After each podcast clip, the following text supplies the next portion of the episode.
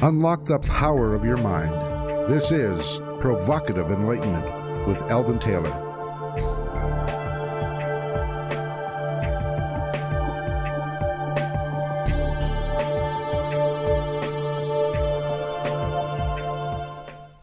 Welcome and thank you for joining us today. The next hour is devoted to learning something more, not just about the world of shoes and chips and sealing wax, but about how, what, and why we believe as we do.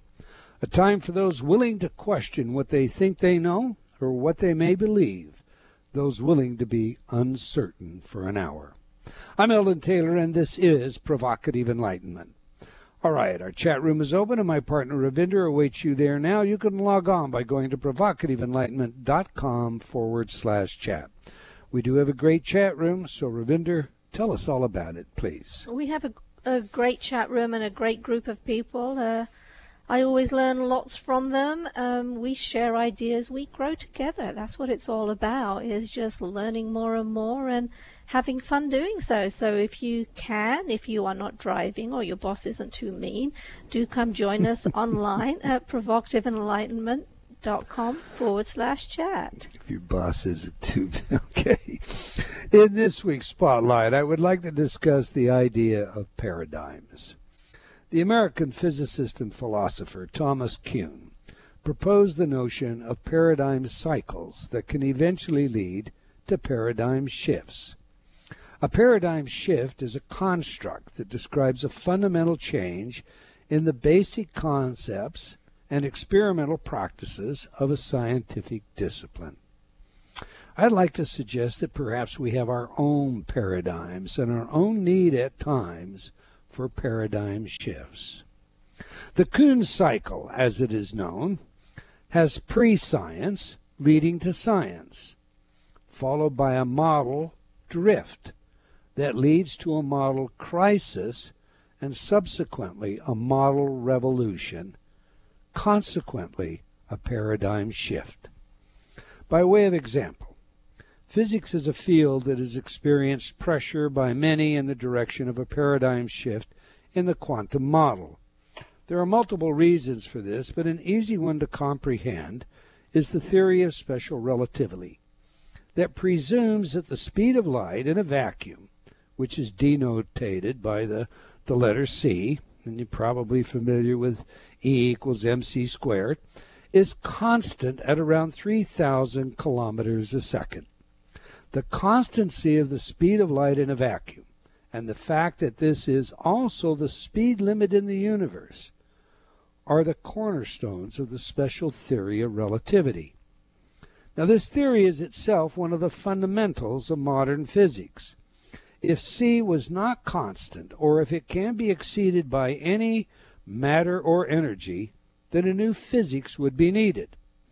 So, when a team of research scientists in Italy reported that they found particles known as neutrinos traveling faster than light in their experiment, they had effectively challenged the existing paradigm in such a fundamental way as to potentially create a model crisis. Although the team in their experiment, known as OPERA, replicated their findings initially in 2011, they later discovered possible errors in their hardware, and the crisis disappeared. Science is science precisely because it is able to challenge itself, despite the difficulties that some pioneers might meet when they go up against the establishment. That said, science does move on. Now, the point of this discussion people often hold preconceived ideas about the world we live in and these beliefs can blind us from alternative perspectives. Just this week, by way of example, I posted an article regarding consciousness, the title of which explains the thrust of the article. Scientists shed light on the biology of consciousness. Right away, a visitor commented on this post, remarking, absurdly ridiculous. So I asked, What do you mean? What's ridiculous? Well, it turned out that this person was convinced that consciousness could never be explained in biological terms, let alone be created by man. Now, during our exchanges, I linked several scientific findings and theories, including one from NIH and Max Tegmark's mathematical theory of consciousness. My visitor then turned his argument to the epiphenomena attached to consciousness as his final assertion for the fact that consciousness could not be an emergent property of biology. Now, think about that for a moment. My concluding remark in our exchange sums it up for me. Assume for a moment that AI researchers are able to assemble consciousness. Now assume that our artificial intelligence begins to experience epiphenomena, just as you or I might. We don't have an explanation for this epiphenomena any more than we do today, but we still have consciousness, given this example. So the real question is not in the red herrings, but rather in the simple, straightforward assertion can we construct consciousness? When consciousness appears to exist in some AI system, then we can begin asking the questions how does it differ from human consciousness, if at all? What is it that we want to define as special consciousness if we are uncomfortable with accepting man made consciousness? Now, whether or not science is ever able to create consciousness per se is not what I'm getting at. No, rather the issue is one of our own personal paradigm shifts. I suspect there will be many in the coming years, whether or not we wish this to be true.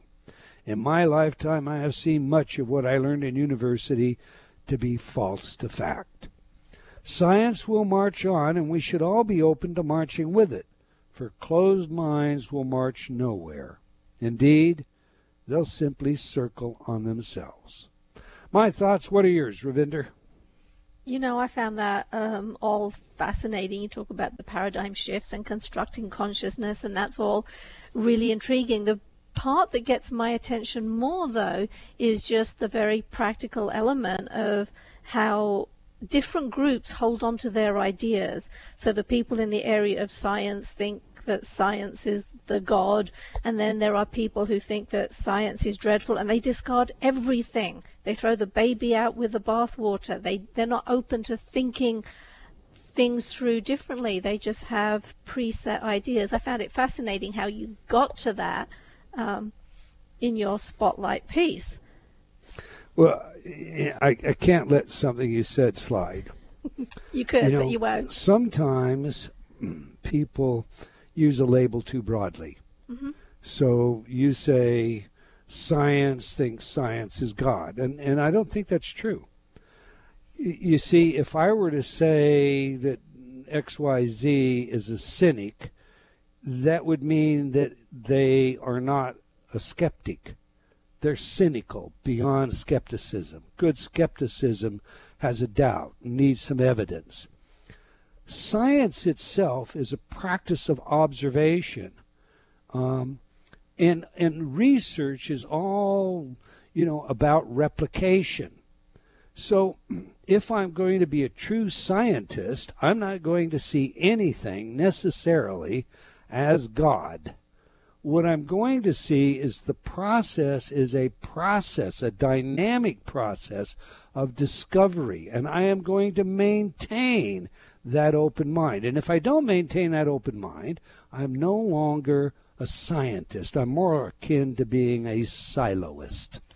Absolutely. You know, I was taking a shortcut. You know, I just jumped right to to the end when I was talking about science being that way. I was talking about um, the group of people who believe science is that way. So that it's to, it's all to do with bias. You know, if you believe science is good, then you will accept anything that is presented to you without looking at the actual scientific techniques. See, whenever I hear anything that sounds, you know, incredible and fascinating. I want to know what the research design was behind it. Did they control for the factors that I can think of? What factors did they control of that I'm not thinking of? You know, there's there's a great deal more to it, but there are those who will accept everything on face value, and there are those who will accept nothing on face value simply because they have a bias against it. So you know, that's really what I was talking about. Science is about thinking it all through, and we all need to practice thinking a whole lot more. All right. So you're being a scientist and evaluating your science, and I have no issue with that. And there is both good and bad science. So that's just the world we live in today. We have covered on this show some of the hoax science that, you know. Mm-hmm. All right. Every week I read some of your letters as our way of involving you while paying respect to the very important role you play in making this show successful. Our last show featured Joel Salinas, and he, we discussed his life as a doctor with Mirror Touch Synesthesia and his new book, a great read, Mirror Touch. Elizabeth wrote, Loved your guest. I can't imagine how difficult it must be for him to be a doctor, but I sure would like it if he were mine. CB remarked, I don't have mirror squat, but I had to turn that stuff off. Who made who? The viewers or the doers? Yikes. okay. Beth wrote, Wow, just being aware of the vast range of humanness is of so much value. It allows us to be more open to experiencing other phenomenon ourselves. Tammy wrote, Great show with Joel about synesthesia. I was almost crying listening to this. My whole life, I've felt overwhelmed with the same kind of things. A while back, I wrote you about my son having such dramatic reactions to cartoons and shows he will watch and actually experience and doing what they do so intensely, laughing or crying or in distress. Also with people and things. I feel this explains so much as I observe my son. Everything is very intense, but he's very smart, loving, and happy. Your show made me feel so much better understanding this. Thanks for your great shows. It opens my mind. Well, thank you, Timmy. We appreciate that. Moving on, Bob wrote, The last two years or so, I have been using some of your InnerTalk programs. I have lost 40 pounds and have kept it off for well over a year. I no longer procrastinate, especially with small projects. Even if I am watching TV and my wife asks me to do something, I get up and do it right then. She will sometimes say, I didn't expect you to stop watching your program. I am very happy with the results from these programs because it is easy to see them. I am 73 and sleep most nights with some program playing all night long and still own my own business. Thank you. Well, thank you, Bob. And don't you dare play procrastination when I'm I play in my supine position on the sofa. I play strategic planning and peak performance. You should know that's my favorite one for getting stuff done. But I hadn't thought about using it to get you to do to stuff. To jump up off the sofa. Yeah. Okay. All right. That's all the time we're going to take for letters today. But I do invite you to opine by emailing me at Eldon. That's E L D O N at eldontaylor.com or by joining me on Facebook. We sincerely appreciate your comments and feedback. Now to this week's show. How Emotions Are Made The Secret Life of the Brain with our guest, Professor Lisa Feldman Barrett. So let me tell you a little about our guest. Lisa Feldman Barrett, PhD, is a university distinguished professor of psychology at Northeastern University with appointments at Harvard Medical School and Massachusetts General Hospital in psychiatry and radiology. She received a NIH Director's Pioneer Award for her research on emotion in the brain, and the 2018 APS Mentor Award for Lifetime Achievement. So, on that, let's get her in here. Welcome to Provocative Enlightenment, Professor Lisa Feldman Barrett. Oh, it's wonderful to be with you on your show. Thanks for inviting me. No, it's indeed my pleasure. I enjoyed your book very much. It's a challenging read for me, I have to tell you that, and we'll get into that maybe in a little bit. But we like to know three things on this show, Professor Barrett. Who is the messenger? What is the message? And of course, how do we use it? So, if we can begin by looking a little bit at, at, at who this messenger is, how did you become inspired to study emotions? What in your life, you know, brought that about? Well, when I went to graduate school, I I went to graduate school to um, learn how to be a psychotherapist and to do research on um, people's well-being to try to understand. Uh, actually, I was very interested in self-esteem, and I was studying uh, this particular model, which stated the hypothesis that when people compare their themselves, what they believe themselves to be like, to their ideal standards, what they ideally would like to be like. If there's a discrepancy, then they'll feel depressed, and if they compare themselves to their view of themselves, as they actually are, to their standards or to other people's standards for them, if they come up wanting, they'll feel anxious. So this required me to be able to measure sadness and fear, depression and anxiety. And I tried uh, to replicate an existing study in the that was published in the in the literature, and I was not able to do it.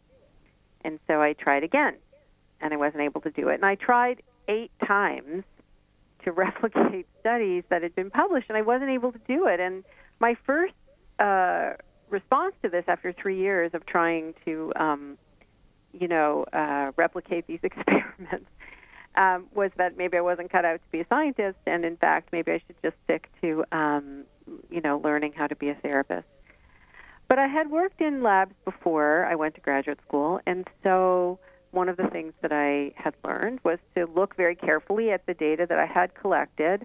And I noticed across eight studies uh, that I had run across three years that, in fact, it wasn't that I was failing to replicate other people, it's that I was replicating myself again and again and again. And what I was finding was that um, people, when they report how they feel on average, they, um, if they're feeling anxious, they're also feeling depressed. And if they report feeling fearful, they also report feeling sad and angry and guilty and so on. And if they report feeling, um, you know, happy, then they also report feeling compassionate and feeling pride and so on and so forth. So I thought, well, it must be the case that I've sampled people who just don't tell their emotions apart from one another very well because I you know, I wasn't an expert in emotion. I wasn't studying emotion. I figured, well, maybe the problem here is that I'm just asking people how they feel, and I have to find research on objective ways of measuring emotion so that I can detect someone's anxiety or depression or detect their fear uh, or sadness without actually asking them. And, you know, I thought, well, everybody knows that emotions uh, have universal expressions when you're feeling uh, angry, you you scowl like everybody does around the world, and everyone can recognize this as a scowl. Um, when you're uh, in an emotion, you your um, body is supposed to take on a particular pattern, like a fingerprint that you can use to identify. You know, if your heart's supposed to, in fear, for example, your heart will race and and uh, and so on and so forth. Um, and so I sort of systematically went through the literature, thinking, well, all I have to do is find out how to objectively measure emotions, and then I'm all set, and I can go back to my original uh, research plan. And you know, here we are, 25 years later. Interesting. Now, you, you, have touched on so many areas that I want to get into, and, and some of them rather deeply, because your model challenges the existing standard, if you will, of how we think about emotions. And, and, and I think, you know, it takes a great deal of courage to champion work that runs contrary to the generally accepted uh, scientific way of seeing things. Uh, to say nothing of, you know, actually pioneering uh, this perspective as you have. I mean, our basic beliefs regarding emotions are at least as old as Plato. You point that out in our book, in your book, and they're pretty well ingrained in everyone. And so, you know, when I read that, I, I reflected on Aristotle's claims and then the difficulty that Galileo would have had, or did have even, uh, when he rejected out of hand the notion that, you know, two different weights fell at different speeds. So, my question to you then is what sort of resistance have you met with uh, in regard to advancing your ideas? Well, I think, um, you know, I think at first uh, there was some, there was pretty strong resistance. I think in general, scientists like myself um, are pretty skeptical people, right? So we want to see not just one or two experiments um, that uh, support a hypothesis, but we want to see hundreds, and we want to see them using lots of different methods in lots of different domains. And so I think at first there was some skepticism. On the other hand, I will tell you that even though this particular model that I've proposed, I actually refer to it as a theory. I think I'm on pretty good ground to do that, you know, because in science, a theory is a set of hypotheses or ideas that have a, a right. lot of evidence to back them up. And although I don't think we know everything about how emotions are made, I think we know quite a bit at this point. Um, and, uh, you know, in my book, I describe research from many different domains of study. And I think, you know, the truth is that this particular theory that I've proposed is not completely novel to me in the sense that there, ha- you know, I stand uh, like all scientists on the shoulders of giants, and there have been people for as long as our uh, common sense classical view of emotion has been around. Um, this view, for example, that you mentioned, um, Plato and so on. For as long as that view's been around, there has also been people who've criticized it, who've pointed out observations that don't fit um, with it. And so, what I've really done in this book is I've just amassed um, a, a, tremendous amount of evidence, not only to call that uh, model into question, but to actually show um, support for a whole different way of thinking about how emotions are made. And the, the research, you know, in and of itself is really interesting, but what I've tried to do in the book is um, talk about it in a playful, somewhat entertaining way to show people how not only how interesting science uh, is, but also um, just uh, you know how useful it can be. And I think since uh, in the last couple of years, I think there's been really a um, an initiation of what you might call what you have. You know, you're talking about a paradigm shift, a Kuhnian paradigm shift. I think that's really what we're seeing. Um, and I think so. I think in psychology, um, many scientists, but particularly younger scientists, um, have really, uh, you know, they come to the field with not a lot of preconceptions, and frankly, their careers aren't, you know, yoked or um, chained to a particular point of view. So they have their minds are much more open, and I think they have embraced this theoretical view really, um, you know, with a lot of enthusiasm. I think, um, you know, I work with uh, I talk to a lot of engineers and computer scientists and even physicists. And um, as you were mentioning, you know, physics went through uh, a pair, actually it's gone through several paradigm changes. Um, and so, you know, I think there's a lot of sympathy there as well for, for this particular theoretical approach that I'm proposing. I think the people who have the hardest time, um, who who push back the hardest, are the ones who have, you know, their careers uh, have been um, uh, focused on studying emotion from the point of view of the classical model. And I think it's really important to point out that even though some of their hypotheses might not be correct, the work they've done, you know, is um, is crucial to um, scientific progress. We, I wouldn't have done a lot of the work that I've done if I hadn't read their work. Do you know what I mean? So I think uh, you know we have to give credit where credit is due, even even when um, people's hypotheses don't necessarily pan out in the long run.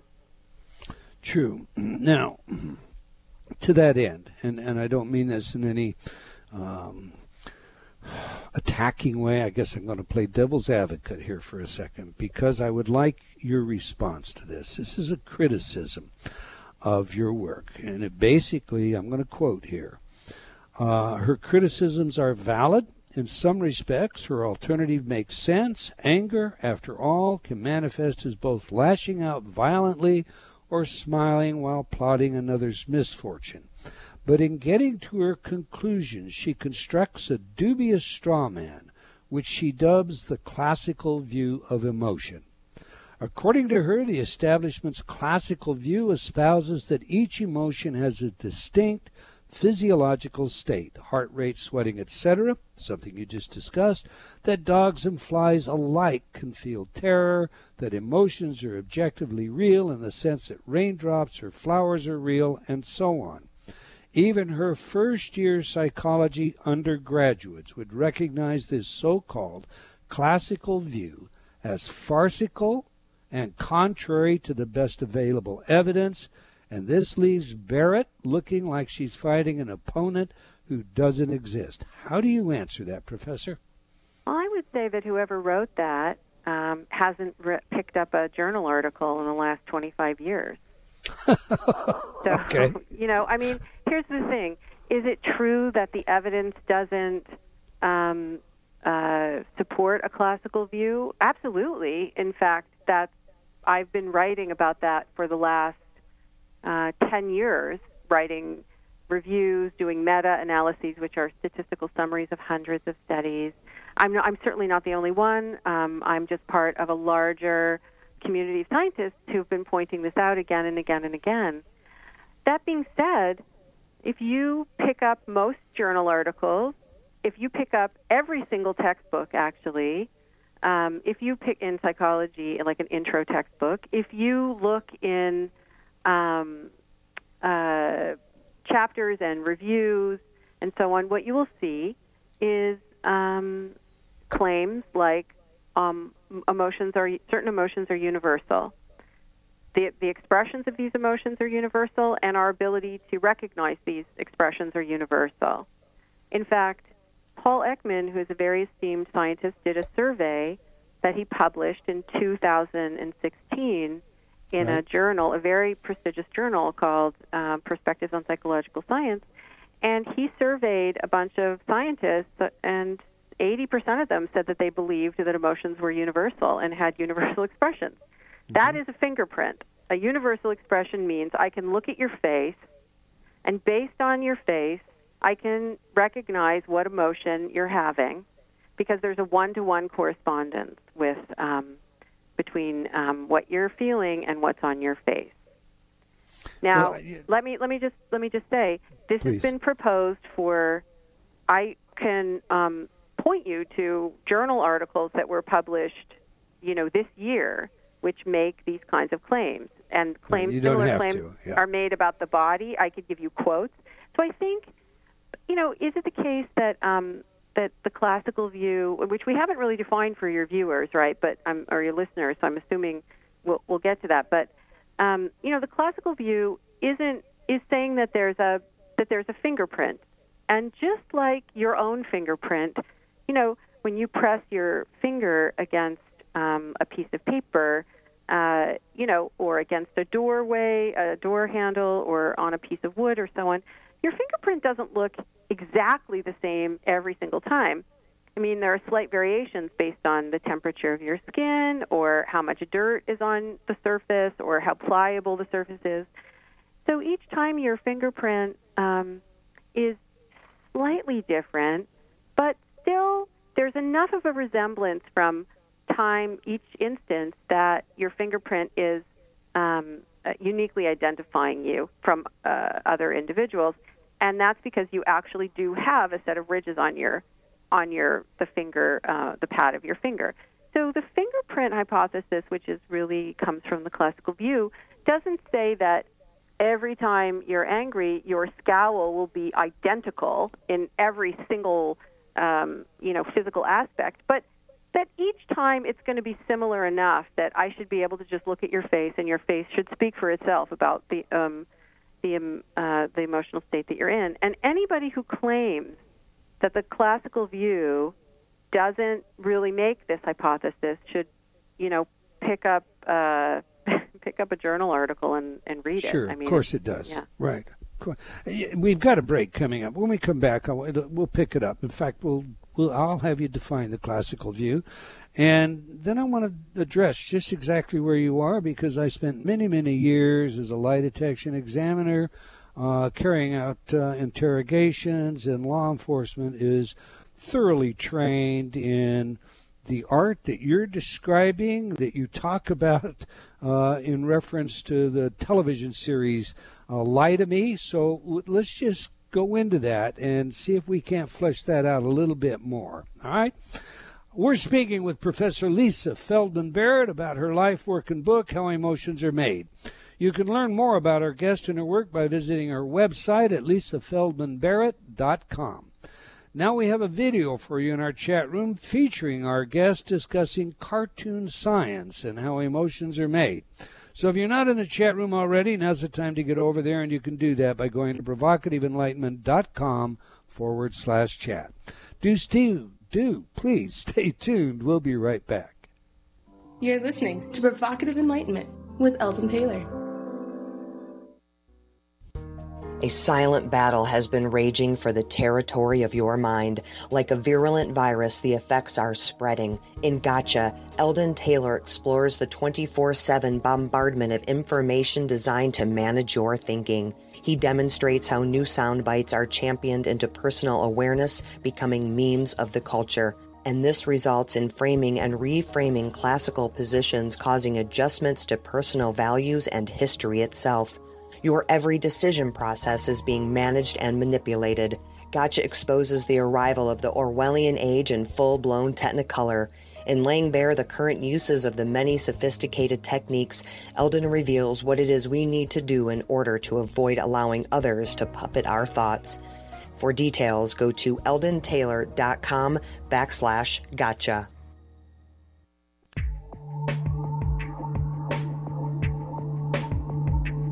Unlock the power of your mind. This is Provocative Enlightenment with Eldon Taylor.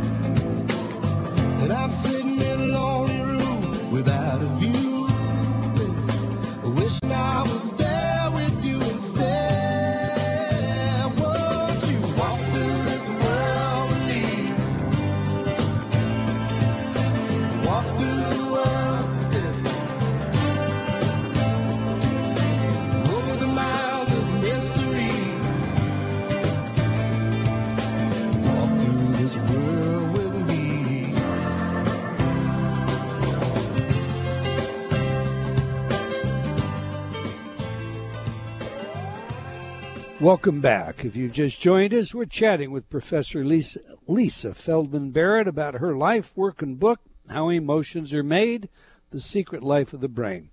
It is a, um, I recommend this one. It's a challenging book for me because it hits on many areas that I personally have been, I've, I've leaned the other direction, but it is a very compelling book, and it's certainly something I think you'll all want to read.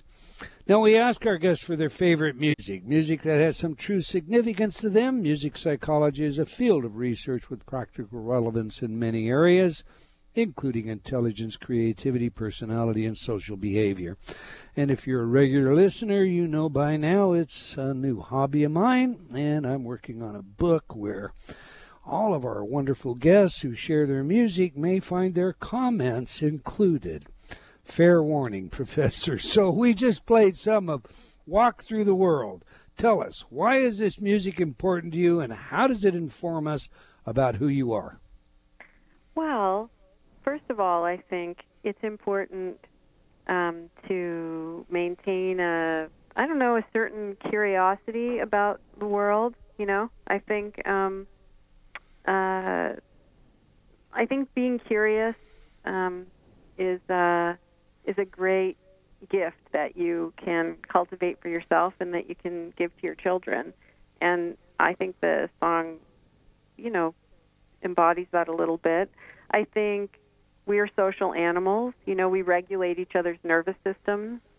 Um, the best thing for a, a human nervous system is another human.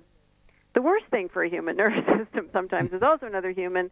Um, but um, walking through the world with someone means that um, you know that, that that that you have each other's back, that you um, that you're there through thick and thin, that you um, that you well, to use the scientific term, that you regulate each other's nervous systems. We do this as humans. We lots of animals are social animals. Lots of animals regulate the nervous systems of the other members of their species, but humans do it in a in a a broad array of ways. So I think that's a reason as well. And then, you know, the the, the more the most personal reason is that this is the song I was listening to when I was getting dressed for my the first date with my uh, the the man who eventually became my husband, who I've been married to for over 20 years. So. All right, now we got the real truth. You got the real dirt. I love That's it. I real. love it. I love it. Yes, that's great. Okay, Professor. Uh, maybe I was amiss. I, I, I, you know, I read your book. I know the material. There's so many things I want to ask. Um, let's back up. The the traditional classical view of emotion, we're hardwired for it. Certain areas of the brain uh, are where these emotions reside. Uh, da da da da. Tell us how your perspective differs from that classical view, please. Sure. So I should say that the classical view of emotion isn't a single model. It's a you know it's a family of models. Um, Yes. so so the idea, as you said exactly, that the idea is that um, emotions come baked into the brain at birth. That you have um, specific neurons either in a region of the brain or in a network of the brain um, for specific emotions. So, for example, the amygdala is a a, a small um, cluster of um, nuclei, uh, clusters of cells in the subcortical part of your brain, which is purportedly the, the home of fear. And the idea is that um, something happens in the world, like uh, a snake sl- slithers in front of you, and it triggers these neurons which have been lying dormant. And as a consequence, you make a specific facial expression. You maybe you know your eyes widen, um, and you have a startled look on your face. The idea is everyone around the world makes this expression and can recognize it. That the neurons trigger a specific physical state of the body in your heart and lungs and so on, and that you will um, make a specific action or you'll have a, a tendency to make that action, like you'll run, let's say, or freeze. And um, when you look at the scientific evidence, though, this is not at all what you see. So, for example, um, uh, the amygdala is a brain region that shows an increase in activity about in about 30% of the experiments, uh, brain imaging experiments um, of of fear, which is more than what you would expect by chance. Um, but it's certainly not what you would expect if the neurons, you know, that were dedicated to fear li- lived in the amygdala. You would expect it to be much higher, like 80 or 90 percent, assuming you had some error in your experiments. And even more importantly, you see um, the amygdala is uh, a, a, a brain region that's engaged in many, many different emotions. In fact, every emotion that's ever been studied um, has a very large proportion of experiments showing an increase in amygdala activity. And in fact, if I just showed you, Eldon, a face that you'd never seen before, that was not making any expression at all, just a face at rest, you you would have a massive amygdala response um, because that face is novel to you. So it turns out the amygdala is very responsive to novelty. It's very responsive to uncertainty. It's very responsive to things that we don't predict. And we could talk. I could continue to give you a lot of evidence, but you know, for example, there are people who have lesions of the amygdala, basically no longer functioning amygdala. In fact, there's this example of these two, um, these twins, monozygotic twins, one of whom uh, both have amygdala damage, but one has impairments in fear, in experiencing fear, and in re- and in perceiving fear in other people. The other twin has um, no fear-related deficit. She experiences fear and you know and perceives it just fine. So instead, what the evidence seems uh, to suggest is is something um, that biologists call degeneracy, which is that um, you don't have one circuit for um, an emotion; you have multiple circuits for you know. There are many ways that your brain can make an emotion. Some might, you know, some ways that your brain makes fear can involve the amygdala, but but many uh, don't. For example, um, and I could take you through evidence um, uh, on facial movements and on on you know changes in your body and so on that are exactly the same, right? So instead of fingerprints, what we see is a lot of variation. It's not random; it's meaningful variation that's tied to the situation. And this is important because you know Darwin um, wrote this uh, book you might have heard of, you know, called "On the Origin of Species." And in this book, he, you know, a lot of people think that that Darwin's greatest um, conceptual innovation was not the observation of natural selection, but in fact, Darwin, um, part of Darwin's paradigm shift in biology was that he redefined what a biological category was. So before Darwin, people used to have this fingerprint model of biological categories. You know, there's one perfect cocker spaniel with a perfect coat thickness and a perfect tail length and perfect ears and so on. And along came, and every, you know, all the other individuals who varied from this perfection were considered error, you know, like inferior individuals. And No, along comes Darwin. Excuse me, Professor. Are you talking about the origin of the species, or are you talking about his book, The Expression of Emotions in Man and Animals? I'm talking about on the origin of species. Okay. So in his book on the origin of species, he um, redefines what a biological category is.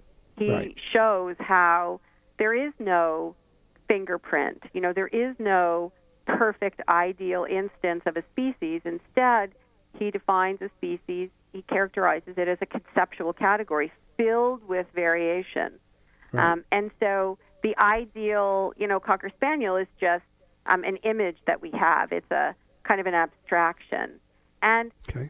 there's a there was a, an evolutionary biologist named Ernst Mayr who wrote that Darwin's great um, paradigm shift in biology occurred because he vanquished um, the idea of fingerprints um, from uh, from biology. And there's a you know philosophers and scientists have a have a fancy name for this. They call it essentialism, which I discuss in my book. Interestingly, though, um, so our work, I think, and the work of many other scientists shows really clearly that emotions are um, they are conceptual categories filled with filled with variation that is tied to the situation in exactly the way that um, Darwin, in a very similar way to the way that Darwin talked about what a species is. Your question, though, um, is related to the fact that you know uh, about a decade after Darwin wrote this, uh, you know, really paradigm changing book, he wrote um, a book on emotion um, that was filled with essentialism, filled with the idea of fingerprints. And so, to some extent, it's a very un Darwinian book by Darwin, Right. which I discuss Right. in my book. Um, and so, you know, the classical view of emotions very similar um, to um, it really derives uh, from Darwin's um, book called uh, The Expression of the Emotion in Man and Animals, whereas the theory of constructed emotion that I discuss in my book is much more consistent with um, the insights and observations that Darwin made in On the Origin. origin of the species. Gotcha. Okay, so, and, and I don't mean to hurry you, but we're you know we've got like ten minutes, nine Sure, minutes sure. actually. So, uh, Professor, you believe that we construct these emotions, that they are not hardwired. Explain how that happens. Sure, I would say, but let me just say that I don't just believe that this is the case. I think that the evidence is pretty clear that this is the case. And um, what I would say is this that your brain is not filled with a bunch of um, separate organs one for anger, one for fear, one for thinking, one for seeing, and so on. Your brain um, is actually filled with networks that are multi-purpose, meaning they're kind of like all-purpose ingredients, just like you would go into your kitchen and find flour and salt and water, and you can make uh, a whole bunch of different recipes um, with those ingredients, and even some that aren't food, like you know glue, for example. In the same way, your uh, your brain has these networks, and these networks, um, you know, work together in various different recipes to make different instances of anger and sadness and fear and happiness and pride, and they even make instances of thinking and remembering and seeing and so on. Um, so that's the first uh, insight that comes from the book. And the second insight that comes from the book is that it feels to us as if our brains are reacting to things in the world, but actually our brains aren't wired that way at all. In fact, no brain is anatomically wired that way. And we can see evidence from not just anatomy, but also from physiology and from signal, electrical signal processing, and um, and even from um, experimental studies that what your brain is doing in, in any given instance is it's not reacting to things in the world; it's predicting what's going to happen next. So your brain is constantly guessing what's going to happen next, and these guesses are the basis of your emotions. And this happens entirely outside your awareness. So, for example, right now it may feel to you as if you're listening to my words and reacting to them, but in fact, your brain is running a set of predictions, and you're predicting every single word that comes out of my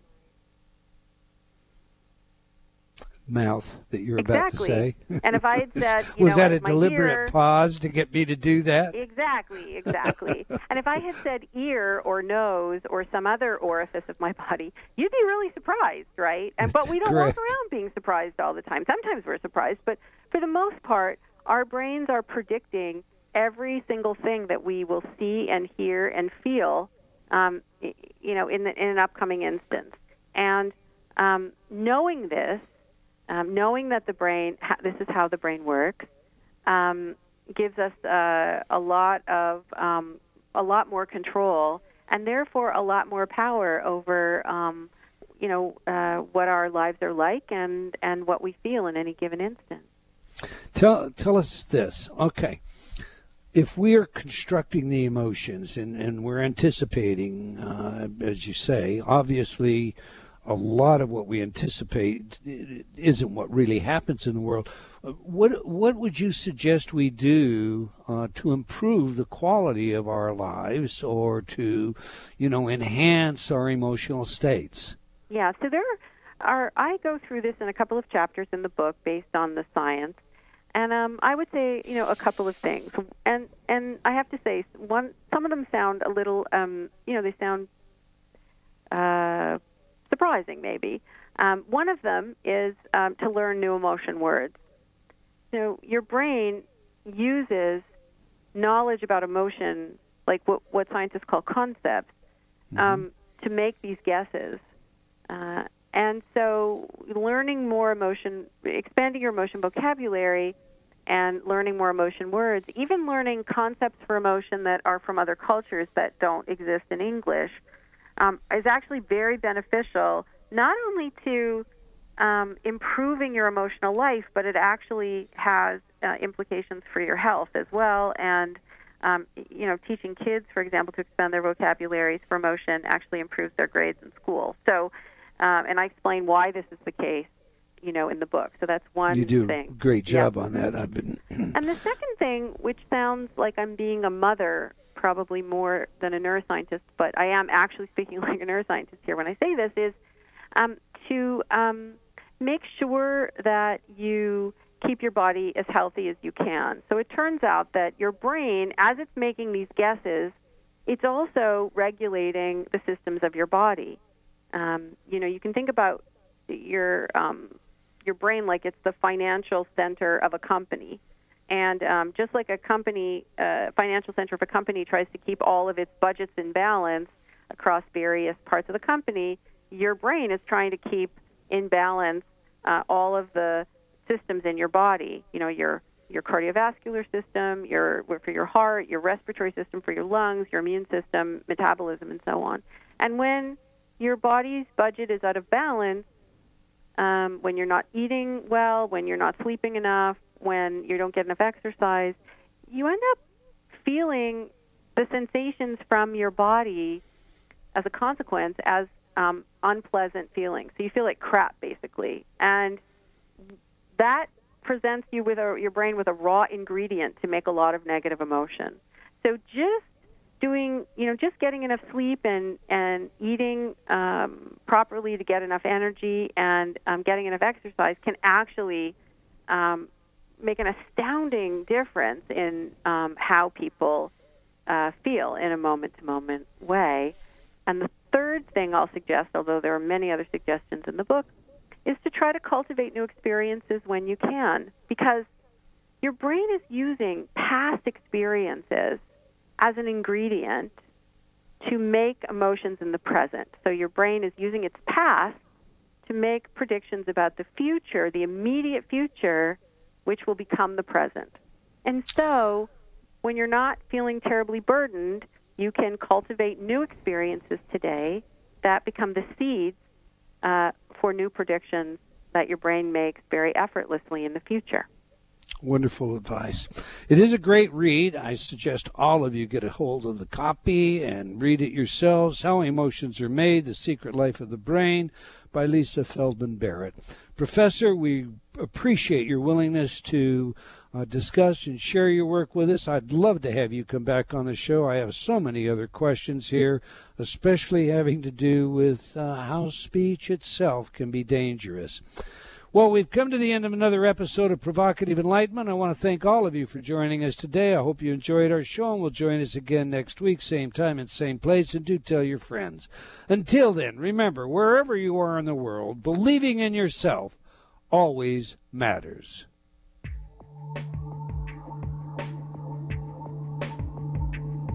Provocative Enlightenment has been brought to you by Progressive Awareness Research and other sponsors. Provocative Enlightenment is a syndicated show and appears on other networks. For a schedule of show times, visit provocativeenlightenment.com.